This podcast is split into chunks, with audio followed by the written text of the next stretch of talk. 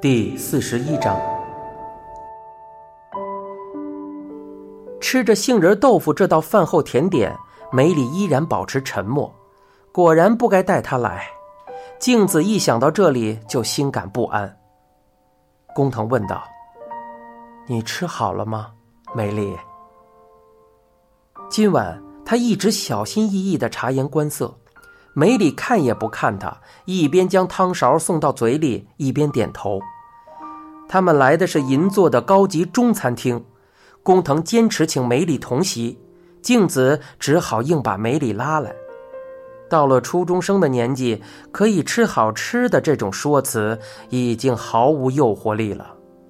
静子最后只好说：“如果举止不自然会被警方怀疑，才说服梅里。”这样做只是让工藤不快，镜子后悔的想着。用餐期间，工藤不断的找各种话题，但是梅里直到最后也没好好答过一句。杏仁豆腐吃完后，梅里转头对镜子说：“我要上洗手间。”啊，好。梅里一离开，镜子立刻对工藤合掌道歉：“对不起，工藤先生。”怎么啦？他一脸意外，显然这是装的。那孩子向来怕生，而且特别怕成年男人。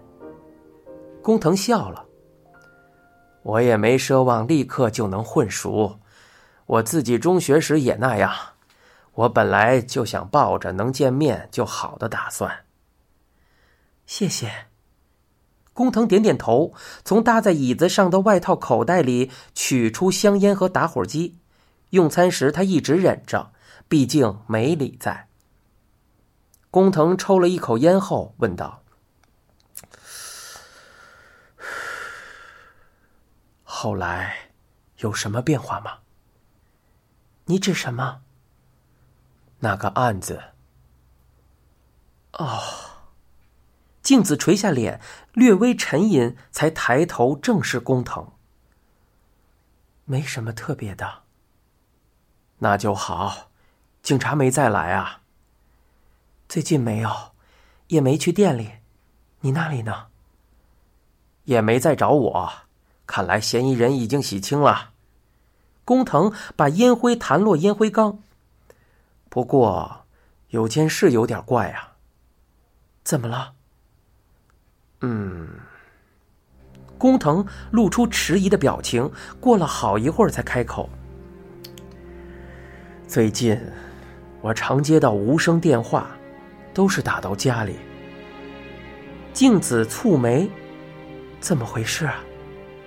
另外，他略带踟蹰的从外套口袋里取出一张便条，你看。信箱里还放了这种东西。镜子一看纸上的内容，心头不禁一震，上面正写着他的名字，内容如下：不准接近花冈镜子，能让他幸福的人不是你这种人。是用文字处理机或打印机打出来的，当然没有落款。是邮差送来的吗？不，直接放到我信箱里了。你猜得出是谁吗？毫无头绪啊，所以才想问问你。静子把皮包拉过来，取出手帕，他的掌心已经开始冒汗。我也想不出是谁。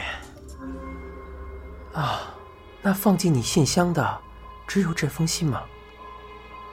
不。还有一张照片。照片是上次我和你在品川碰面时的照片，应该是在饭店停车场的时候被偷拍了。当时我完全没察觉。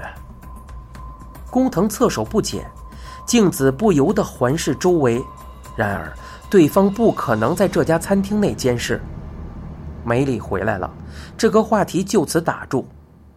一出餐厅，镜子母女就坐上出租车和工藤告别。镜子对女儿说：“今晚的菜好吃吧？”梅里臭着脸一语不发，你一直板着脸，很没礼貌。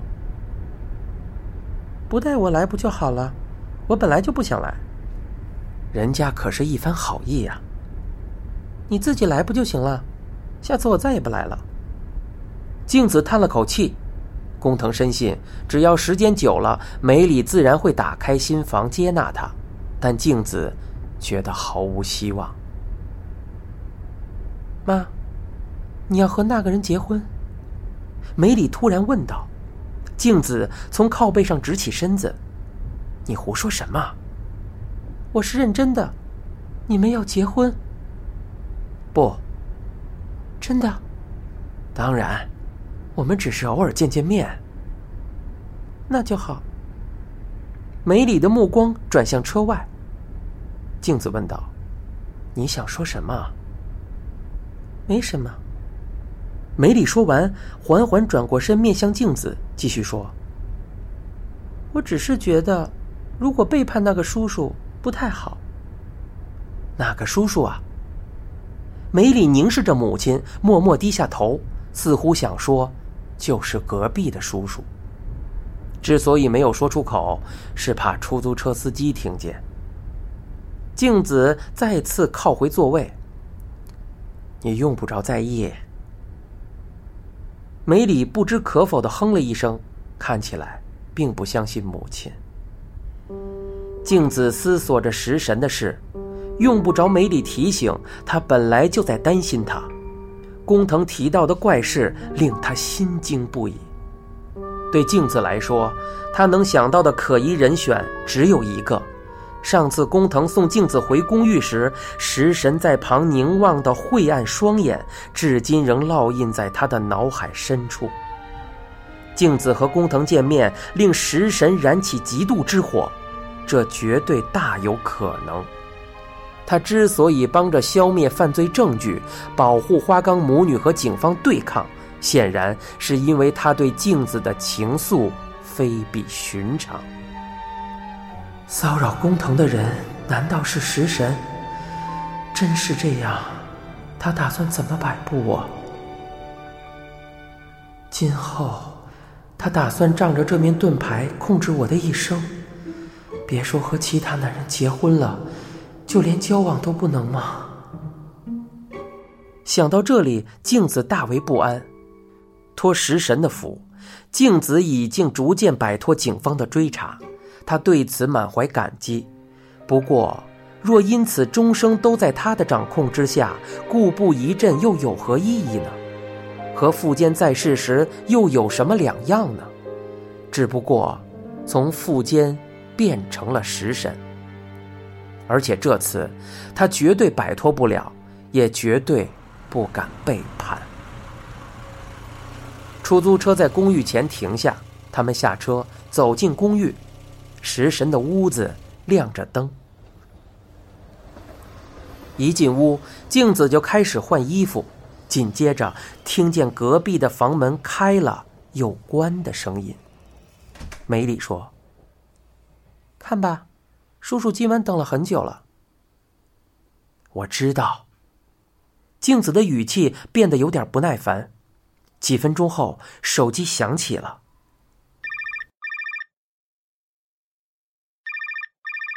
喂，我是食神。预料中的声音传来。现在方便吗？对，没问题。今天也没什么特殊情况。对，完全没有。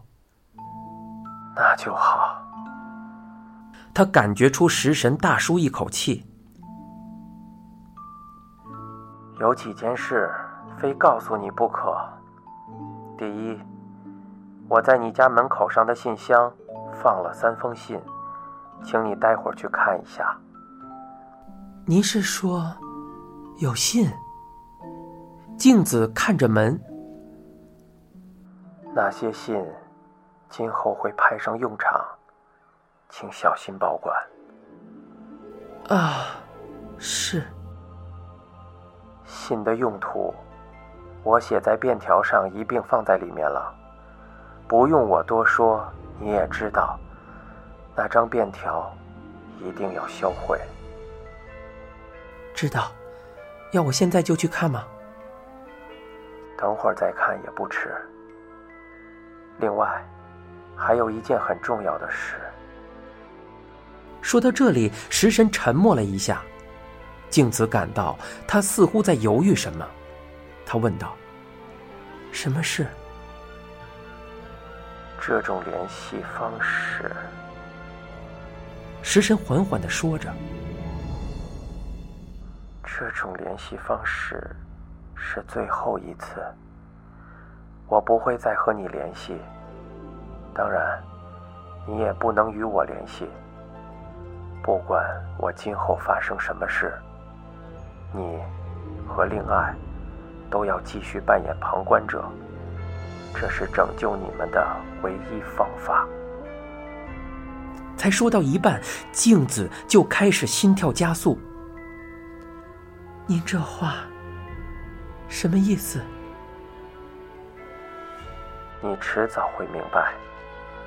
现在不说为好。我以上所说，请千万不能忘记。请等一下，您能不能再解释清楚点儿？镜子的话不同往常，梅里也凑过来。不必解释，就这样。可是，他说到这里，电话已经挂断了。手机响起时，草剃正和暗谷在路上。坐在副驾驶座的草剃还没把放平的活动椅背竖直，就接起了电话。“喂，我是草剃。”组长沙哑的声音传来：“是我，监工。”你立刻到江户川分局来。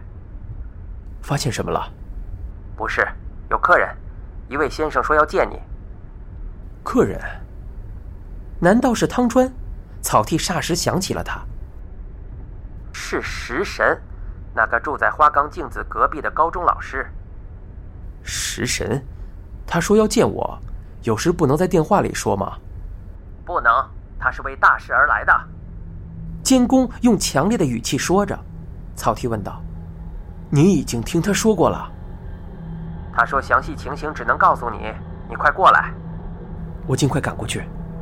草剃捂住话筒，拍拍岸谷的肩：“组长叫我们去江户川分局。”监工的语气传了过来：“他说人是他杀的。”什么？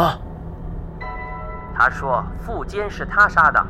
食神是来自首的，怎么会？草剃猛然直起上半身。